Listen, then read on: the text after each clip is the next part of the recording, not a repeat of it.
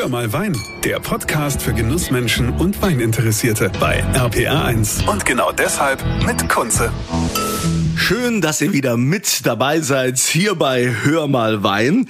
Heute an diesem heiligen Sonntag, wo wir hier starten, begrüßen wir die Majestät. Die Frau, die den deutschen Wein repräsentiert. Es ist die 74. deutsche Weinkönigin Katrin Lang aus Baden. Herzlich willkommen. Hallo, schön, dass ich hier sein darf.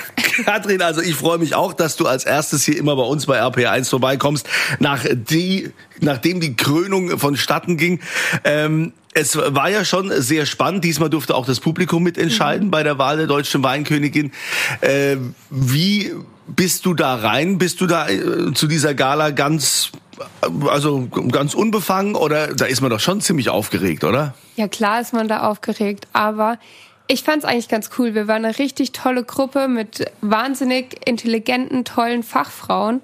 Und wir hatten super viel Spaß hinter der Bühne und vor allen Dingen auch auf der Bühne. Und dann wurde so ein bisschen die Nervosität auch genommen. Also es hat echt Spaß gemacht. Ja, die Knie haben dann schon sehr gezittert, als wir dann da am Ende zu dritt standen, aber es war echt cool. Hat Spaß gemacht. Das erste Mal durfte ja auch das Publikum jetzt mitwählen. Ja.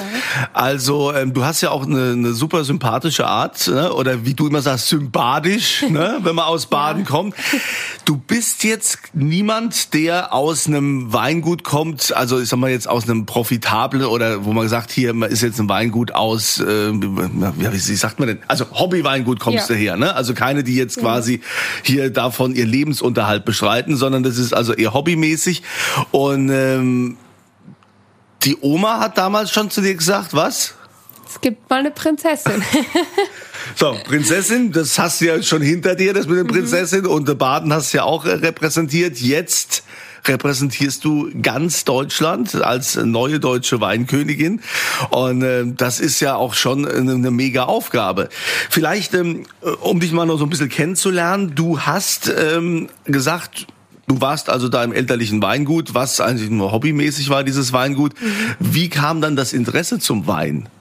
Ja, also ich war als kleines Kind schon immer mit dabei, gerade bei der Weinlese, beim Herbsten, wie man bei uns sagt, hatte ich mein eigenes Eimerchen, bin dann damit durch die Reihen gelaufen, habe die Trauben abgeschnitten und war dann mega stolz, dass ich äh, da helfen konnte. Und es hat sich dann immer weiterentwickelt. Der Papa, die Oma haben mich dann immer mitgenommen und irgendwann konnte der Papa dann nicht mehr erklären, warum er was macht. Das hat er von der Oma so gelernt, aber er weiß jetzt auch nicht, äh, was genau und so. Dann habe ich nach meinem Abitur beschlossen, ich möchte den Beruf des Winzers, der Winzerin vor allen Dingen auch lernen ähm, und habe das Handwerk dann in zwei Jahren Ausbildung gelernt und anschließend auch das Studium drangehängt, ja. Ja, und was ist bei dir der Reiz an, äh, an dem, an dem Winzer-Dasein, dass du gesagt hast, okay, ich möchte da doch ein bisschen tiefer in die Thematik einsteigen? Es ist ein richtig schöner Beruf. Also man arbeitet in der Natur und vor allen Dingen auch mit der Natur. Das heißt, man muss wirklich sehr genau beobachten, was da gerade alles abgeht mit dem Wetter, mit dem Boden. Man muss schon genau hinschauen, was seine Reben machen und es ist wirklich viel mehr wie nur äh, mit dem Bulldog durch die Reben fahren und dann im Herbst äh, die Trauben lesen. Es ist wirklich ganz, ganz viel, wo man genau hinschauen muss, wo man darauf achten muss, dass es der Rebe gut geht, dass man mit der Natur im Einklang irgendwo auch bleibt. Und dann der Ausbau im Keller ist auch super spannend. Da kann echt äh, viel passieren und man muss wirklich darauf achten, dass es am Ende dann eine hohe Qualität gibt. Es ist super spannend, da jede einzelne Stellschraube zu lernen, zu wissen, was man, wie man was verändern kann. Es macht echt Spaß, ja. Wer sind die besseren Winzer? Frauen oder Männer? Ich glaube, das ist ziemlich egal. Wenn die Leidenschaft da ist, dann äh, brennt das Herz dafür und jeder macht seinen Job da richtig gut. Ja, Gott sei Dank. Also, also ich glaube, hätten wir das vor vor 30 Jahren diese Frage gestellt, ne, hätten wahrscheinlich ja, wir Männer natürlich, wir machen der beste Wein und wir haben mittlerweile so tolle Winzerinnen, ja, die so großartige Weine machen. Wirst du irgendwann sagen, okay, ich habe mein eigenes Weingut, ich mache meinen eigenen äh, Wein? Ja, warum nicht? Also mein eigenen Wein habe ich mehr oder weniger schon mal probiert zu machen. Ging eigentlich auch ganz gut. Ähm, ein eigenes Weingut heißt immer viel Verantwortung und der Beruf des Winzers ist wirklich kein Beruf, wo man sagt, man geht morgens um acht hin und geht abends um fünf wieder heim. Das ist wirklich ähm, ein Fulltime-Job und gerade auch im Herbst heißt es Riesenverantwortung, Riesenbelastung und da ist man teilweise schon echt auf jeden Fall 24 Stunden mit dem Kopf mit dabei, weil man da auch Angst hat, dass irgendwas schief geht und das ist ähm, ein sehr anspruchsvoller Beruf eigentlich, ja. Gibt es denn einen Wein oder eine Weinsorte, eine, eine Rebe, die es dir besonders angetan hat? Ja, also die deutschen Weine sind schon was ganz Besonderes. So, ein bisschen laut hier. Nochmal von vorne. Ja. Also ich finde allgemein die deutschen Weine was Besonderes. Wir haben ein super cooles Klima, was äh, die Weine ganz speziell macht, aber mir besonders liegt der Weißburgunder am Herzen, generell mhm. die Burgunder. Man hat einfach so eine coole Möglichkeit, ähm, spritzige, leichte Weine draus zu machen. Man kann den Weißburgunder aber auch ins Barrik legen, dadurch wird er richtig schön cremig und passt super gut auch zu einem Hauptgang mit dazu, als Sekt richtig gut und da kann man schon viel draus machen, meiner Meinung nach. Warst du auch früher schon in deinem Freundeskreis dafür bekannt, dass du immer mal eine Flasche Wein aufgemacht hast oder mitgebracht hast? Warst du diejenige oder hattest du auch so eine Alkopop-Vergangenheit? nee, äh, das hat bei uns äh, ganz klassisch für so ein Dorfkind äh, auf dem Weinfest angefangen mit dem Schorle trinken. Äh, Mache ich auch immer noch gern. Und dann bin ich bei uns schon im Freundeskreis diejenige, die lieber mal einen Wein trinkt wie ein Bier, ja. Aber ich habe auch schon viele mit anstecken können, ja. ja.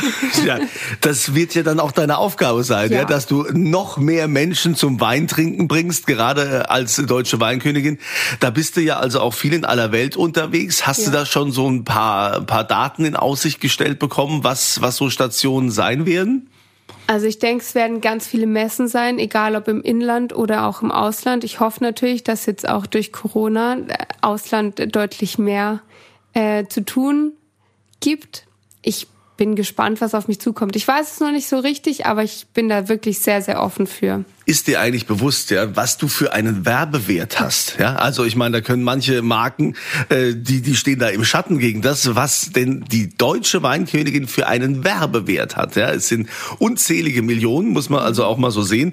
Ähm, wie stellst du dir so dieses Jahr vor? Hast du Hast du dir irgendwelche Ziele gesetzt, wo du sagst, also das äh, soll von mir bleiben, das möchte ich verändern oder ähm, das ist meine Mission? Mm, also meine Mission sind auf jeden Fall, die jungen Menschen mehr für den Wein zu begeistern. Ich meine, das Schorle trinken kennt man von der Oma und vom Opa, zumindest bei mir in der Region so. Aber Wein ist so viel mehr und Wein, gerade auch die deutschen Weine, sind so vielfältig mit ihren Anbaugebieten, mit den besonderen ähm, touristischen Attraktionen auch, mit, den, mit der Landschaft ist wirklich sehr, sehr prägend. Und ich will die jungen Leute ein bisschen an den Wein ranführen, zeigen, dass Wein auch echt cool und modern sein kann. Und mir als gelernte Winzerin liegt eben auch der Beruf sehr am Herzen, dass ich zeigen kann, dass grüne Berufe echt was Tolles sind, was Vielseitiges und man da äh, auch wirklich eine Karriere machen kann eigentlich, ja. Und ich bin echt gottfroh, das muss ich noch dazu sagen, dass ich das nicht alleine machen muss oder darf. Ich habe noch zwei wunderbare Prinzessinnen an meiner Seite und ähm, mit denen darf ich dann die deutschen Weine repräsentieren und das ist echt ähm, sehr, sehr gut, dass man da als Team zusammen arbeiten kann. Stimmt, das muss auch noch gesagt werden. Weinprinzessin ja. haben wir einmal die Luise vom, von Saale Unstrut von den Weinbaugebiet und die Juliane Schäfer aus Rheinhessen. Genau. Die beiden werden dich begleiten. Jetzt äh, habe ich mal noch eine andere Frage, was ja auch gerade großes Thema ist bei der EU und generell. Ähm, Alkohol ist ja im Wein drin. Alkohol ja. generell Riesenthema, äh, dass, dass man sagt, man will die Leute wegbringen vom Alkohol und äh, Alkohol ist schädlich und wir müssen da präventiv noch stärker eingreifen. Das ähm, ist ja auch nicht so einfach. Also für uns ist es hier in Rheinland-Pfalz ja ganz klar, ist Weinkulturgut Nummer ja. eins und wir, wir, wir sehen das auch so. Aber ähm, da gibt's ja schon einige Bestrebungen, die sagen, also wir müssen das noch mehr ähm, einschränken und noch mehr darauf hinweisen, dass da eben das Alkohol schädlich ist und tödlich und suchtkrank und so weiter. Ja, wie stehst du dazu? Ja, also das stimmt. Wein ist Alkohol, Wein hat Alkohol auf jeden Fall. Äh, deutlich mehr wie Bier, aber wie du auch selber gesagt hast, Wein ist Kulturgut und Wein ist bei uns irgendwo auch Tradition und ähm, für mich ist Wein auf jeden Fall ein Genussmittel mir ist bewusst, dass da Alkohol drin ist.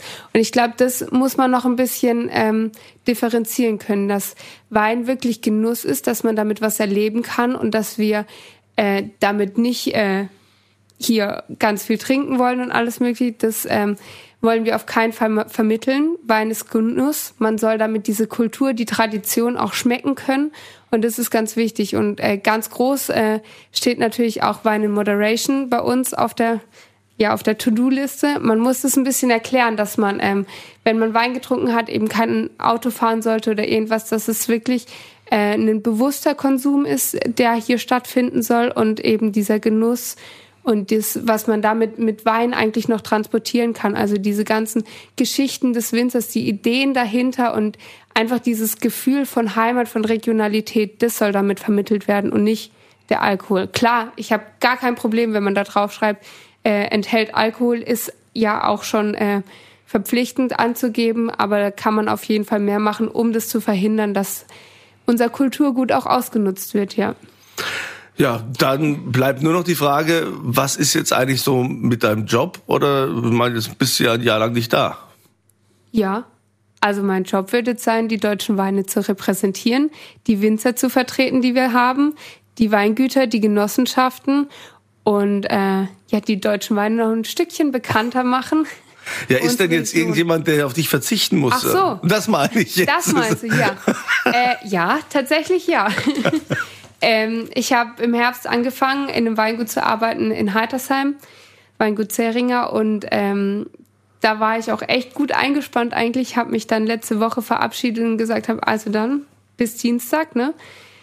Wird jetzt nichts draus, weil jetzt darf ich die, die kompletten deutschen Weine vertreten. Die müssen jetzt ein Jahr auf mich verzichten und dann hoffe ich, dass ich nächsten Herbst dann wieder antreten darf. Ja. Naja, ich denke mal, das machen die sehr gerne. Also wenn ja. die, wenn die dann die, die, dann wirst du als ja ehemalige deutsche Weinkönigin dort wieder eintreffen mit noch mehr Erfahrungsschatz ja. und äh, mit einem höheren Wert für das Weingut an sich. Ja?